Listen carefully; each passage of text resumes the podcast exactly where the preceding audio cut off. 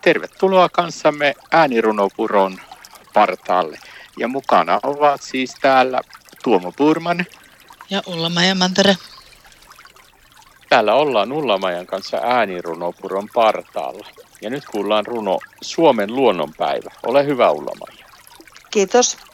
Hups, tämän meinasin unohtaa. Tai en huomannut ollenkaan.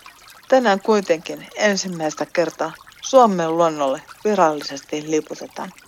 Tämä päivä omistetaan Suomen luonnolle, arvokkaalle ja kauneelle. Luonto antaa meille voimaa, auttaa arjessa paremmin jaksamaan.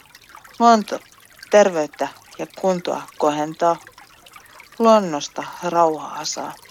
Luonto elvyttää ja auttaa palautumaan stressistä. Keskittymiskyky paranee. Syke ja verenpaine alenee. Luonto edistää sosiaalista hyvinvointia ja toisten ihmisten kanssa kommunikointia.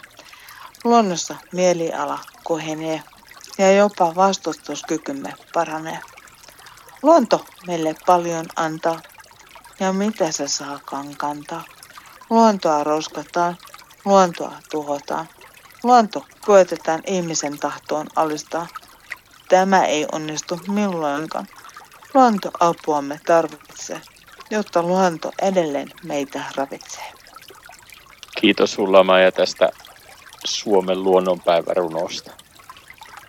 Näin vietit kanssamme hetken aikaa äänirunopuron partaalla. Ja mukana olivat Tuomo Purman ja Ulla Mantere.